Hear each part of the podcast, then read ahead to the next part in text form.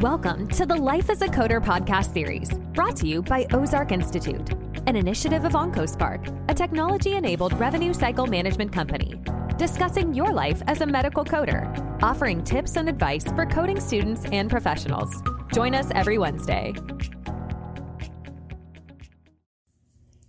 Hello and welcome to the Life as a Coder podcast. My name is Jennifer McNamara and I am your host today. We have a very special treat for you today. We have a replay of a previous episode that was so popular. We are on vacation this week, so we're giving you a replay, giving you something that you've heard before, or maybe you're a new listener and you haven't heard this episode yet. But I want to really uh, focus on when it comes to what we've been dealing with last couple years. We've been in this world of telehealth and trying to figure out how to maneuver all the changes. And few episodes ago, I had my dear friend Christine Hall on the show talking about telehealth, what we've learned, and of course, where we've been, where we're going. So I want you to, of course, get a replay of this episode, and, and I hope you enjoy it and you'll learn a little bit something new maybe the second time you listen to it. So stay tuned for this replay of my friend Christine Hall. The team at OncoSpark offers a unique opportunity to grow your career in the business of medicine through their virtual specialty conference series. The reality of attending conferences in person is constantly changing. We give you the opportunity to learn virtually from industry leaders in top specialties such as obstetrics and gynecology, pediatrics, cardiology, oncology, and orthopedics. We present timely industry topics to help you navigate regulatory guidelines best practices in coding, billing, and practice management from the experts in the field.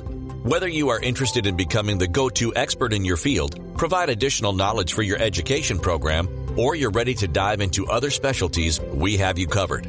We hope to see you at our 2022 events.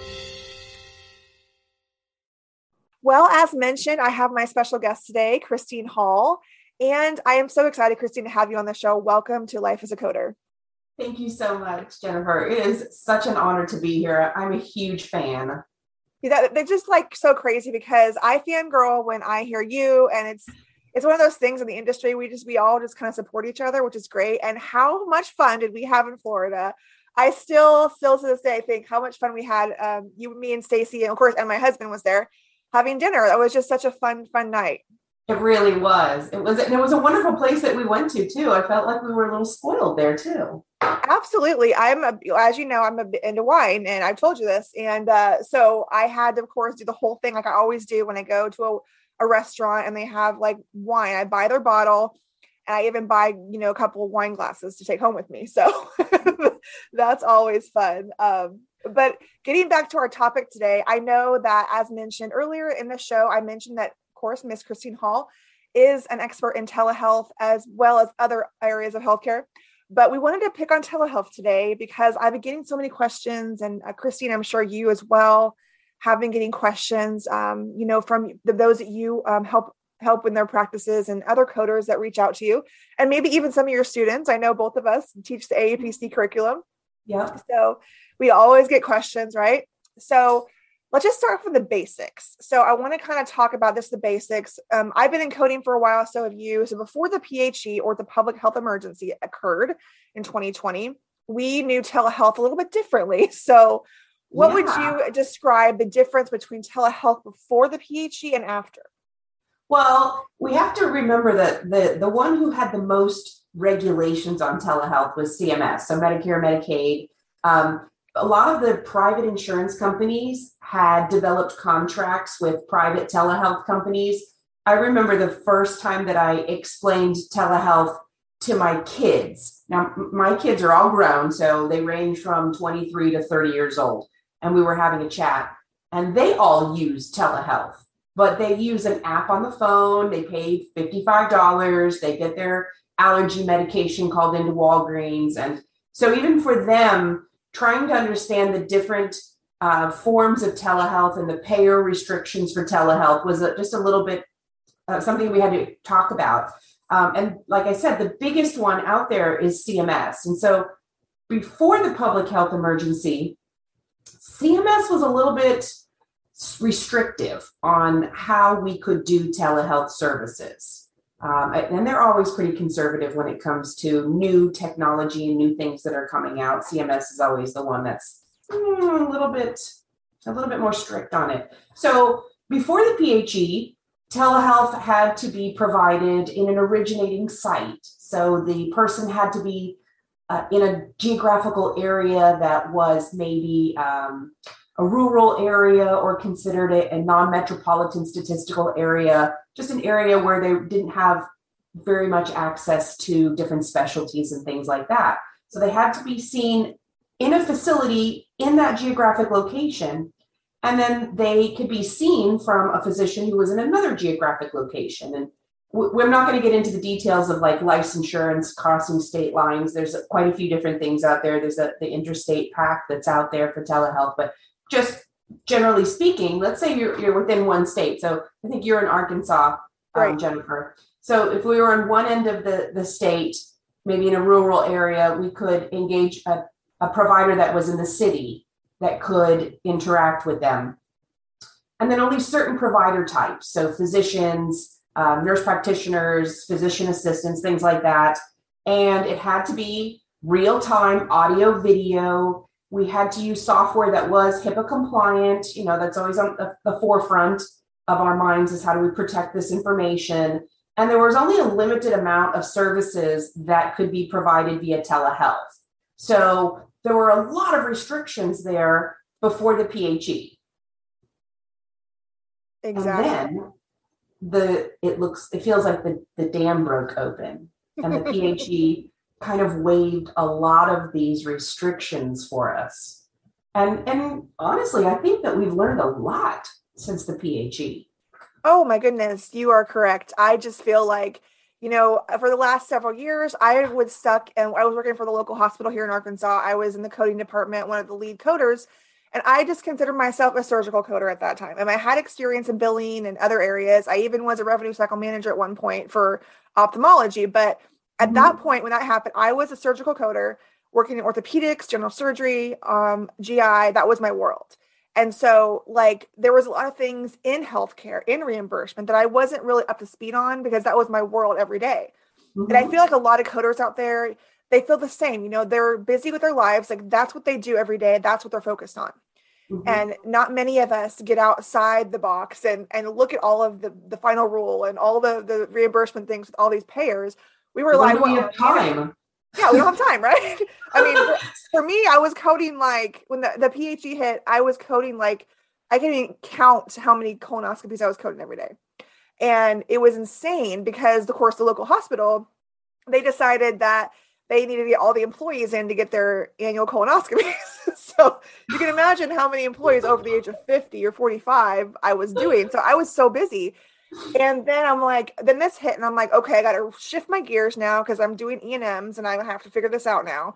All the doctors are doing telehealth now. They're all documenting that they did audiovisual and the minutes and all that. And I'm just like, I can't keep up. So, of course, they kept us up to date with these little, you know, spreadsheets and the the managers and directors that was their job to keep us uh, who were coding and billing up to date. And so then we but it was all- changing so fast, Jennifer. Like oh it, yeah, it was fluid. Those right? lists were I was updating lists weekly. It was yeah. changing so fast in 2020. Even in the beginning of 21, we were it was yeah. coming at us hard. And then you're waiting for that next, you know, announcement. Are they going to extend again? Are they going to mm-hmm. extend again? like, what is happening? And then you hear the final rule for 2022 come out, so many changes. And we're like, okay, let's back up. What did we do in 21? what are we doing now? It was just so crazy. So, one of the questions we always had to, and we just had to make sure in our world that we were getting the right place of service on that claim, right? So, mm-hmm. we had place of service two and we had 11. And then what do we have coming now? We have 10 coming at us. Right. And so I want to ask, you know, as an expert, someone who deals with this a lot when you educate your practices, your physicians, what do you suggest that practices should do to be successful to make sure that when they understand all these different places of service in the year 2022 to get their claims out correctly, how should we understand 2, 11, and 10 going forward? Well, first, I think we don't give enough credit to that front office uh, yes. staff that's verifying benefits. And so that's where it's really going to start is asking that question when benefits are verified or identifying whether we're doing it uh, online what is the preferred for that payer because every payer has something different going on with it from a Medicare perspective, Medicare made it really easy after confusing us for a little bit in 2020. They made it really easy. And they said just use the place of service that you would usually see the patient at. So if you normally see the patient in their assisted living, or if you normally see the patient, excuse me, in the office, or you, you know, wherever it is that you normally see the patient, that's going to be the place of service. And so that's kind of where we're sitting at right now during the public health emergency is following that guidance. But like you said, we've got this new um, guidance that came out about place of service, place of service 10. Now, they gave us this guidance uh, last year in October, and then they said, just sit on it for a minute. Right. Um, it's going to become effective January 1, but we don't actually want you to start using it until April. And in the meantime, just keep doing what you're doing. And we're going to have a chat with the MACs, and the MACs are going to come out and tell us, you know, what's going to work best for their geographic location. So we're kind of at a standstill with that place of service 10 right now. Um, where it gets kind of questionable is, you know, things are supposed to go back to the way they were for the most part when the PHE is over. And right now we're looking at another couple weeks um, of the PHE before they have to either renew it or, you know, where it's over. Yeah.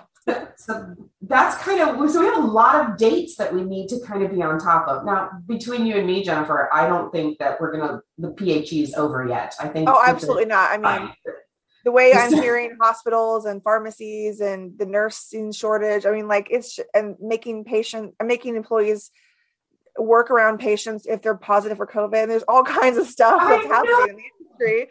And we can't control it. We're not the powers that be to control those things. So we have to right. roll with it, right? Right, right.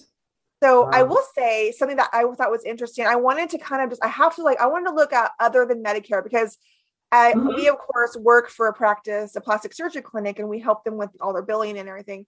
And so we, when we get updates, we let them know. And so a lot of them were getting notices from these payers, you know, saying that, reminding them that place of service 10 is coming up. So I think a lot of these commercial payers are also coming up with their, you know, recommendations. And mm-hmm. one of the Blue Cross carriers in another state, I just happened to find it. And it said that beginning February 1st, 2022, they will accept the new place of service code, uh, place of service 10. So definitely my recommendation is, you know, get out there, look at your state, look at your main payers, look at United Healthcare, look at well, Blue Cross is of course yeah. local to you. Um, look at your Medicaids, look at all of these payers, you know, what is their rules on this? When will they start accepting this place of service? My question would be, that, and I don't, I mean, I know the answer to this is let's say, for instance, you see a patient January 2nd of 2022 and they say beginning February 1st, you can submit these claims. My understanding is you can still see the patient, but do we hold those claims until that date we can submit them, or do we just bill it normal and fix it later? Like, how do we go about this? So it's going to be it's going to be up to the individual payer. You're going to have to look things up, just like you yeah. said. Um, so I think I'm looking at the same thing that you were looking at. This is Blue Cross and Blue Shield of Michigan that yeah. they're advising that we can start using it beginning February 1st. So um, it does say that you can hold those claims from January 1st and submit them on February 1st using place of service 10. But to be honest, I I don't see anything in this publication that gives us a a bonus for submitting them earlier. I mean, or right, exactly. Right? Are we going to get paid more money if we hold them? I think um, you know, depending on the size of your practice, holding these these many claims for a 30 day period, you might not be able to. You know, you oh, absolutely. Really that's my first that. thought. Yeah. That was in mind. I was like, that's just insane for a small practice to think about. So for me, I'm like, yeah, I wouldn't think you'd have to hold up the way you're doing things. It's just basically you can't even use this place of service until this date. So that right. would be, you know, what my thought was. Um, another thing too that I wanted to talk about is um, the fact about place service 11. So we understand the purpose of, of the place service 10. So what what do you think is going to happen to 11? I haven't really seen anything talked about, but it would seem to me if they're going to be in a telehealth situation, they're going to be at home. That's where they're being seen. What what would place of service 11 have to do with anything anymore if for telehealth purposes? Well, right now, under the public health emergency, if a patient were to be seen in one office and have telehealth services provided from somewhere else, then of course we would use place of service 11 because that's where the patient would physically be right, located. Gotcha. Unfortunately, CMS hasn't given us um, any interim information to, to kind of tell us what their intention is about place of service 11, especially since they said you know, MACs are going to have their own policies put in place. So we, we definitely need to be looking for that.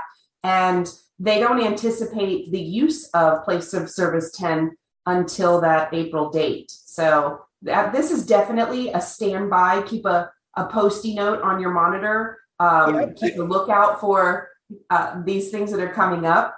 But I don't think that place of service 11 will go away because we still do have those moments where there is a patient in the office that needs to be seen by a specialist who might be in another location. Gotcha. and they're going to use telehealth at that moment you know. Lots of times a provider will call another provider that they have a relationship with and say hey i've got the patient in the office right now. Can you do a telehealth visit? And so 11 i don't think it's going to go away but um, we're, we're definitely going to get some more instruction on 2 10 11 and, and how cms would like us to use that that makes perfect sense. And you know, I I had my my inkling that way. We actually have a practice where the patient comes into the office to be seen telehealth and the provider is not physically there. And mm-hmm. it's just an odd situation to me, but it does happen. And so that was my thought. I'm just thinking, like, how do we explain all these differences to those out there who maybe not have that situation or maybe that comes up and they just don't know how to handle it? So there's so many variables, right? So many situations that we could encounter. Absolutely. So, yeah, like you said, put a sticky there. Just remind yourself to keep up to date. Um, and I always say to people too, if you are not getting automatic emails, those MLN articles, the Medicare Learning Network, if you're not getting those, please do that because um, those MLN Matters um, updates are really important. Um, and it may not apply to you, but you may get one that does. So it's right. always my recommendation to get on those email lists and get those updates. It's really important when you get those emails, just take a pause to look at it. I know I get bombarded with emails every morning. There's got to be, you know, 40, 50 emails in the box waiting for me. Um, but I do take just a moment to look at what the, the topic is, what are the highlights of it, because we have a tendency sometimes when we get too much information to just kind of overlook. So you know, there's a lot of changes coming down the pike. Um, just like you said, make sure that you're on those listservs, but make sure that you're also taking the time to stop and kind of peruse that list mm-hmm. as it comes through. Absolutely.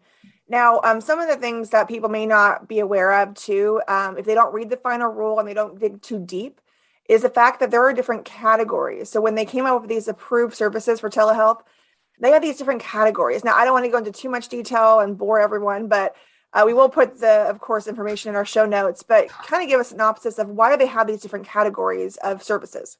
Sure. So, um, category one were our original telehealth services. These are tried and true. Um, these are services, the evaluation and management services, some of those psychotherapy services, that were, you know, tried and true again, that we've been doing them for quite a few years and they were appropriate for category one. Then they developed category two codes, and those were codes that kind of look like category one. They're very similar in nature. And, um, you know, there is some sort of a clinical benefit to doing these via telehealth. So they added those. And then category three, those are just basically temporary codes that have been added for throughout the public health emergency or um, through the end of the year of that public health emergency. And some of these now, with the final rule, were extended through December 31st, 2023. They're just gathering more information to see if these services at all meet any of the category two or category one methodology. That's the nutshell version. Exactly. Yeah. So I thank you for that. Now, um, what I looked up because you know we do occasionally um, get a behavioral health client um, there were some authorizations for behavioral health um, mm-hmm. to allow them telehealth services. So, what? How is that different than in 2022 now versus what it was before? So we're really going backwards, and it, it all started with the Consolidated Appropriations Act, where the drive was that we start making some accommodations for mental health and substance use disorders. So, in the final rule, they advised us that telehealth services for behavioral health uh, services and substance use disorder, those services are going to be covered as long wherever the patient is, you know, at home, not wherever, right. but in their home setting. And home setting could be a hotel room. Home setting could be, you know, a, it's it's considered the place that you're lodging at the moment is your home. Right. So they're saying that they're going to allow those, um, regardless of what happens with the public health emergency or any of those other types of things. They're going to allow behavioral health and substance use disorders to be seen via telehealth from a patient who's in their home. There are a few things that they said, you know, a patient has to have been established uh, with a, a provider. So it's not going to be for your new patient visits, your established patient visits. There had to have been at least one face to face visit in the last six months of that telehealth, and that the patient is seen at least once every six months face to face. So they also expanded that to include services that are provided by rural health centers and the FQHCs, the Federal Qualified Healthcare Centers. So and the, the other thing was that they said if a patient chooses not to use audio video or they don't have the broadband available for audio video, that these services, the behavioral health and the substance use disorder, they can be done audio only. Again, hmm. they have to have seen the doctor within the last six months face to face and continue to see them once every six months face to face. So that was a huge, huge benefit change. Yes, I noticed that. And I was just thinking, what a, a huge thing for behavioral health practices. Of course, it's important for them to understand all the ins and outs of how the payers interpret this, but mm-hmm. but we definitely want to um, always have someone in your office. I recommend someone who is doing the research. Uh, if you're going to bring an outside consultant, you know, you know, do that. Just make sure you at least, you know, when everything changes in a new year, I think you at least should bring in somebody once a year if you're not going to have someone in your office that does this research you oh, need to I agree, Jennifer. I think there's, there's so many opportunities out there that practices don't know about because they don't get an annual update or they don't have a consultant that comes in and analyzes their services and makes recommendations for new services or modified services that would benefit their patients. Absolutely. And I mean, I'm not going to tell a billing company how to run their business, but uh, years ago, back in 2017, um, I had a friend who was um, the manager of a billing company, and he knew I was a coder, um, and I was starting to get into consulting. And he brought me in uh, because they didn't have coders at all in their billing company. And to me, I've always worked in a hospital. We had billers and coders, and we always worked together. Um, and then when I went ventured out, I realized there were a lot that didn't have that dynamic. So there was that missing piece, you know. So um, I thought it was a great thing. They were proactive and they thought, let me bring in a coder. Let's look at our codes, make sure these denials aren't something we can avoid in the future. Um, and so that was a great thing. And I learned a lot about what they do, and then they learned from me. And so it was it was a great experience. And that's why I just love consulting because you know, not that I'm a know-it-all, of course, I know things, but but I want to give back and I want to help practices see these areas that they can improve on because it's about bringing in the revenue you're owed. and if you're missing opportunities, then that's money on the table, right? That's just and it also from a compliance perspective, having somebody come in and take a look at your practice once a year, not just for those opportunities that you might be missing out on, but also to identify any risks that might be there Absolutely. that if we just tweaked this or if we just added that then you know you would eliminate that possible risk for for any of your claims that are out there We've seen consultants coming in, um, and like you said, decrease denials, decrease the need for appeals. You know, having things flow more more fluid through an office because someone has come in to identify those opportunities for you that you know let's face it uh, practices are well-oiled machines they just run all day long and it's good to have that tune up or that maintenance done once a year from an outside consultant with an outside pair of eyes, right? Absolutely. And there's so much that we could talk about today on telehealth. I just have one more question. and of course, like I mentioned, we have lots of resources for everyone, our listeners today. So check out our show notes. Uh, if you're on Spotify or Apple, whatever uh, podcast application you use, um, you'll be able to find those uh, notes and downloads there. Uh, but I want to ask, you know, and I talked about this a little bit in my last uh, podcast on evaluation management. Um, because under telehealth, there are these waivers and allowances. Um, how can practices get organized and really just uh, get the resources that they need to understand these waivers and allowances? Well, I, I think you hit it on the head with the last with the last statement. You know, having someone come in that that specializes in understanding these waived services that are out there for these patients right now. So that's probably one of the best things that a practice could do because we know that the waivers that were put in place, um, they're not new. They're, they're waivers that have been put in place years ago, but they were just enacted due to the public health emergency. And it waived certain requirements that are necessary in order to uh, get a service reimbursed. So, like I was saying in the beginning, where you know, old school telehealth, 2019 telehealth required that originating site, distance site. You know, if you look at the Medicare claims processing manual, none of that changed. The only thing that has changed is that right now we have a waiver to the Social Security Act that is waiving those requirements in order for us to get reimbursed. But the, the rule is the same still. So it, it's it's good to know what those waived services are that are going to allow us to get reimbursed or what are the, the waived requirements. Um, and it's not just telehealth, there's so many other things out there right now that are available that just practices don't have the time to research, to understand, to to mm-hmm. to implement in their practices. So yeah, lots of things right now that that are waived as requirements for payment. Absolutely. And so surprise, surprise, I'm going to give you information, everyone. So, for all you listeners out there, we are going to give you some information from Medicare on these waivers and information so you can understand your different service lines, whether you're an office, um, you're a, a, rural health clinic, an FQ, FQHC, whatever you are. we're going to give you some some information and i don't know what for me personally when i want to know anything i go to my authoritative guidance i go to medicare i go to ama i go mm-hmm wherever I need to go. And I just love Medicare's booklets. like, oh my gosh, they're Medicare manuals.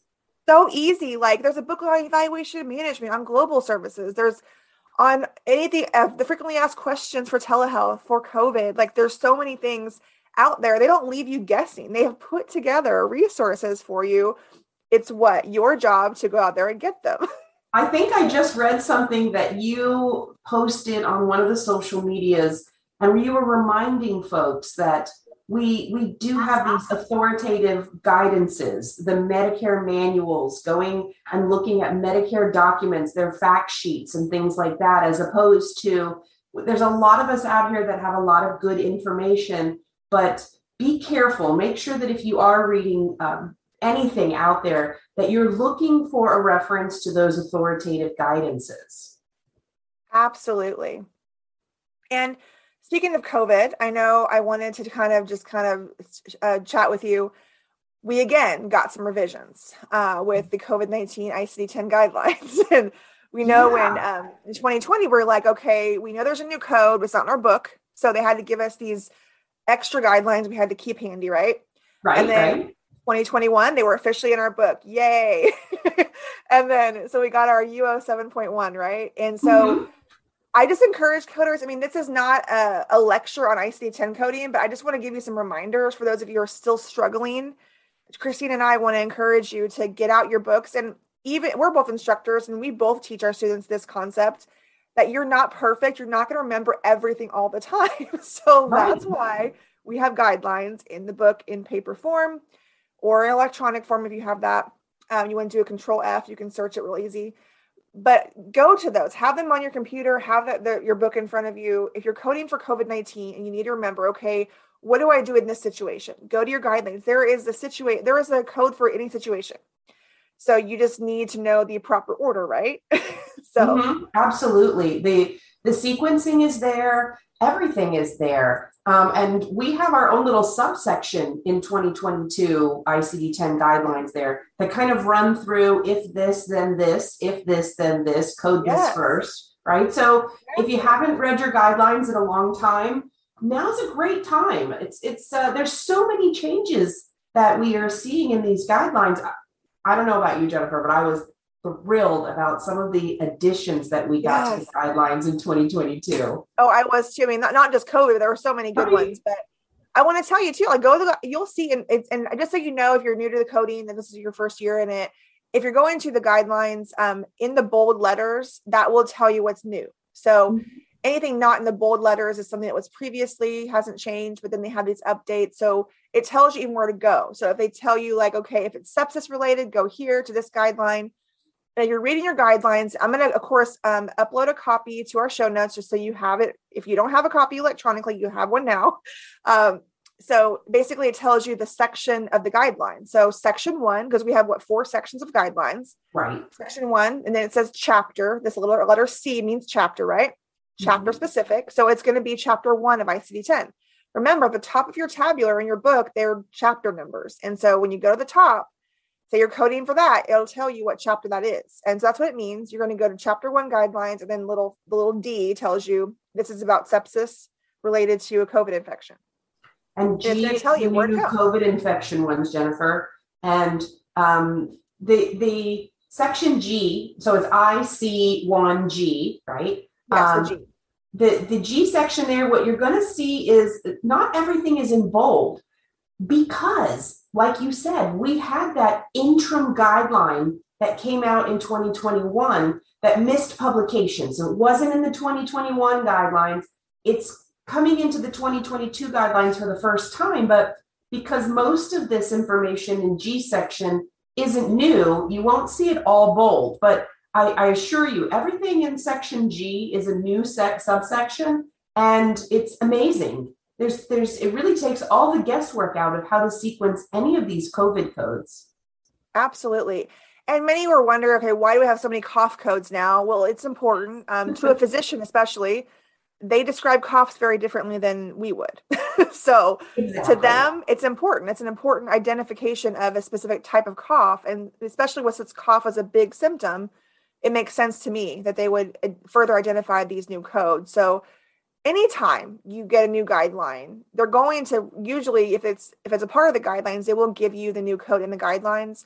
You're also mm-hmm. going to want to review the new codes um, that are listed um, when they are released, so you know uh, what's new, especially if it affects your practice. Um, and then, of course, we had the new code, um, the U09.9 post COVID 19 uh, condition. Yeah. So I'm going to read directly from uh, this. So it says that if an individual with a history of COVID 19 does develop, let's say for it mentions the multi system inflammatory syndrome, which is a code, mm-hmm. and they have, of course, you're going to assign the M3581 and the U09.9. So that's what the guideline tells you. But please, please, please go to your tabular and follow the order instructions if you get lost. Right. I really love that new code that came out because yes.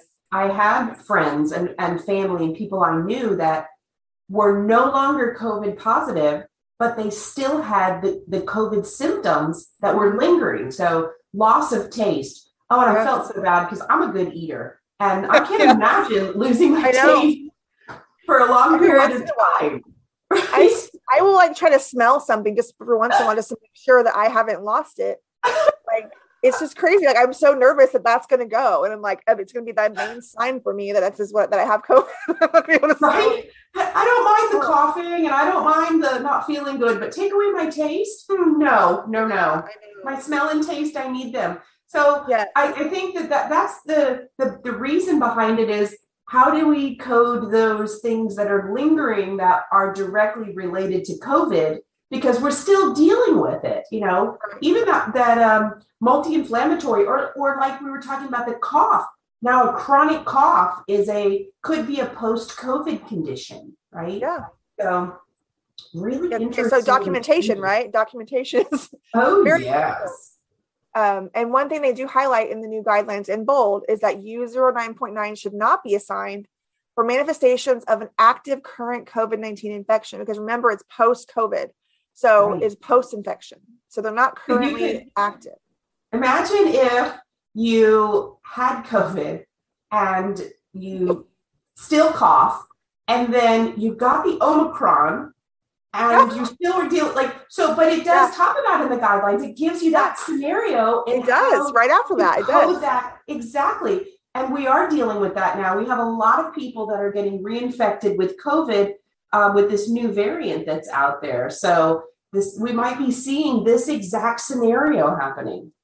Exactly. And then who knows in 2023 when we come across uh, october of this year if we're going to see any new codes again pop up for things that we experience between now and then you know? I mean they're constantly looking at that's why our job is so important guys. I mean you think about what you do for a living it's not just punching numbers into a computer and getting paid for claims it's reporting data it's identifying these things how many people have this whether it's covid or something else it's reporting data. We are data reporters and without us reporting data they can't of course decide okay this new technology that they're doing so much of it's beneficial. So we're going to we're going to make a code for it. Or if you use yeah, unlisted codes often enough that's important because that tells them that this is being done often enough. They're going to create a code for it and a mm-hmm. fee for it. And so it's it's so important um, and of course you and i both love risk adjustment so i'm always on the top of my mind is always I know CPT codes are important to a physician because that's their revenue for most of them. They work on they they work on RVUs, but for the fact that medical necessity is it drives the bus. And my webinar that I'm having this Wednesday, or um, is it Wednesday or Thursday of this week of this month, um, it's going to be on ICD-10 medical necessity because I want to start the year off right, and I think you probably agree that it's it drives the bus. I've always said that absolutely um, drives the bus and yeah. it doesn't matter what you do if you don't have the medical necessity to back it up and you don't code it appropriately you don't know the guidelines well enough you're going to get a denial you're going to get a denial for something as simple as ignoring um, an lcd policy or well, you know i also last year i worked with a, uh, one of my my clients i worked with started having a lot of denials and they were getting denied because they weren't following the sequencing rules that were out there. And they were also submitting codes that aren't allowed to be primary codes. Yeah. And so they were seeing denials that way. Once we sat down and I said, okay, look at the guidelines here. It tells you that some of these codes, just because we have a code for it, doesn't mean that that can be a primary code or that we don't sequence things differently in order to get things paid. And um, we're seeing a lot of changes that are happening that that payers are saying no more unspecified, no more just throwing out that GEMS code. It's been over 10 years, folks. We don't need to be using GEMS. So, or not 10 years, six years. We don't need to be using GEMS.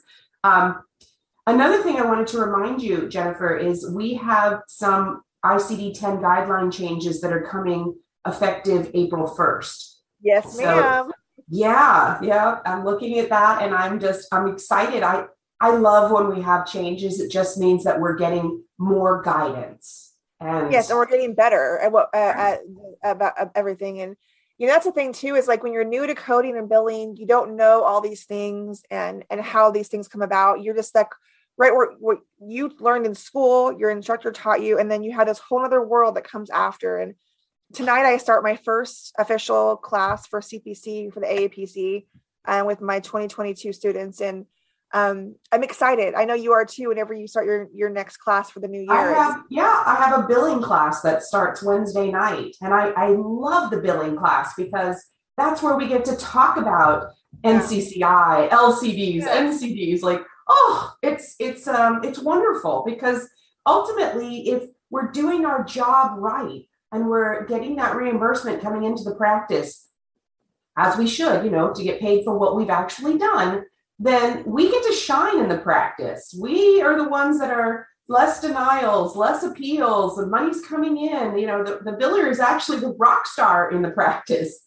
And it's just important exactly. that they understand their tools and how to use their tools. So, um, yep, I'm super excited. Yeah, I'm sure you let you ask your students to to watch your coffee, uh, you know, podcast and it's and just I, a coding with Christine now, Jennifer. There's no oh, coffee yes, anymore. Christine. Yes, that's right. Coding with yeah. Christine. I can't keep up these days, girl. Oh my goodness. I, um, I, do drink coffee while we're doing it, but it's not called coffee anymore. It's just I get it. I get it. Yeah, yeah. But right. well, I, I, love doing that too. Um, I, I love just having a chat with my fellow coders and fellow billers and just talking about things that are happening, what's hot today, or just reminding them that things don't have to be as big and scary as you think it is. You just have to know the right people. You know, listen to podcasts like your podcast where there's so much information. You have to be the conductor of your knowledge train, right? And then exactly. And I really try, I'm sure you do too, to pick topics that are going to be information, educational, not just something they can read in a book, you know? Like I want to have conversations this year. And that's why I chose to have people I respect like yourself and and those that um that I've come to learn from myself that I want people to hear these voices and that these are people that are just there's people like us. They're they they we all we all learned at different places in our in our life. Mm-hmm. Where we are now is a product of the people that helped us get to where we are. So we yeah. want to give back and that's what we do this for. We we educate to help give back and I still cringe every time I get on um, a, a, group or, or, on a social media and they're just saying how they're giving up on coding because they can't find a job. And and it just breaks my heart because I yeah. know that happens every day. And my students thankfully have been so so uh, successful in finding jobs. And I'm a huge advocate for my students and everyone as you know. I'm always yeah, posting yeah. jobs. Like go here go here. You can do this. And I want people to know it's not as hard as as um, some people you know negatively mentioned but mm-hmm. um, there's things like risk adjustment there's billing there's yeah. um, there's so many ways you can get into healthcare don't always think of yourself as just a coder um, and it took me a long time to think of myself as more than just a coder well it's like saying you're just a mom Really? Yeah. I mean, no, yeah. It's, coders are not just coders. no, and they, they shouldn't be. And like on my whole career, I've always, before I went out and did remote work, um, when I went with the hospital, I was the biller and the coder always. Mm-hmm. And I, when I found out people did separately, I was like, how do you do that? How do you make sure that the right modifiers get on and that the coders are putting the right modifiers on? If they don't know billing, how are they going to put the right modifier on? Mm-hmm. And they don't know the payer guidelines, how are they going to do that? So there was just, I guess, this constant back and forth of messaging between billers and coders, and it just it's crazy. But um, but I know that's how it's it's done in some places, and you know they have quotas to meet. You know, some of them, so they can't wait for documentation, and there's all these little things mm-hmm. that come about in these organizations that just like there has to be a better way, right? So like yourself and I, we do our best to get the information mm-hmm. out to people, right? We tell them you know this is what will make you more effective what we've learned in our years you know we're not telling you legally you have to do this right but we're giving you the resources from authoritative guidance. And we're telling you this has worked for us in the past. This is how we've been successful. Maybe it'll work for you. Try it. You know? Absolutely. Absolutely.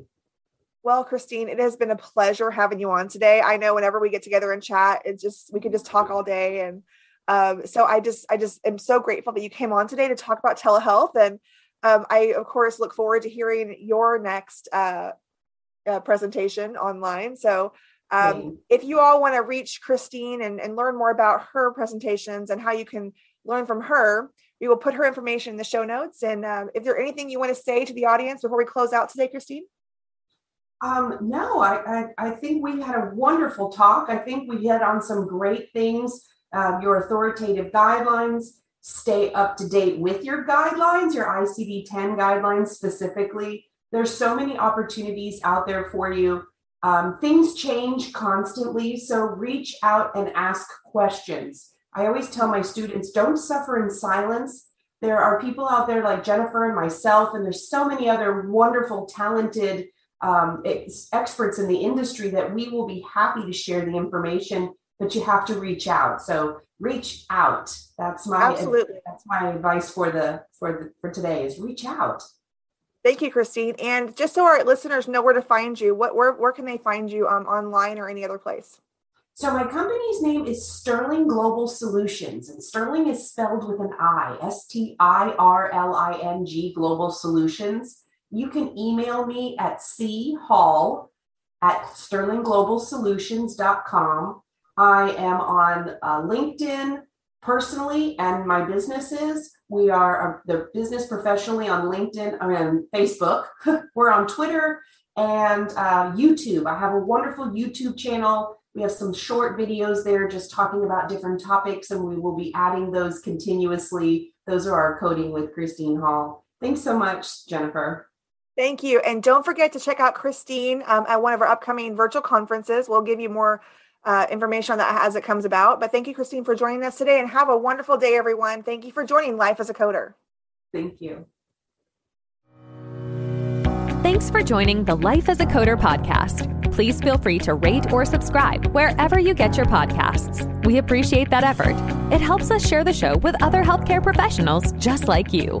Join us next Wednesday for another episode. We'll catch you then.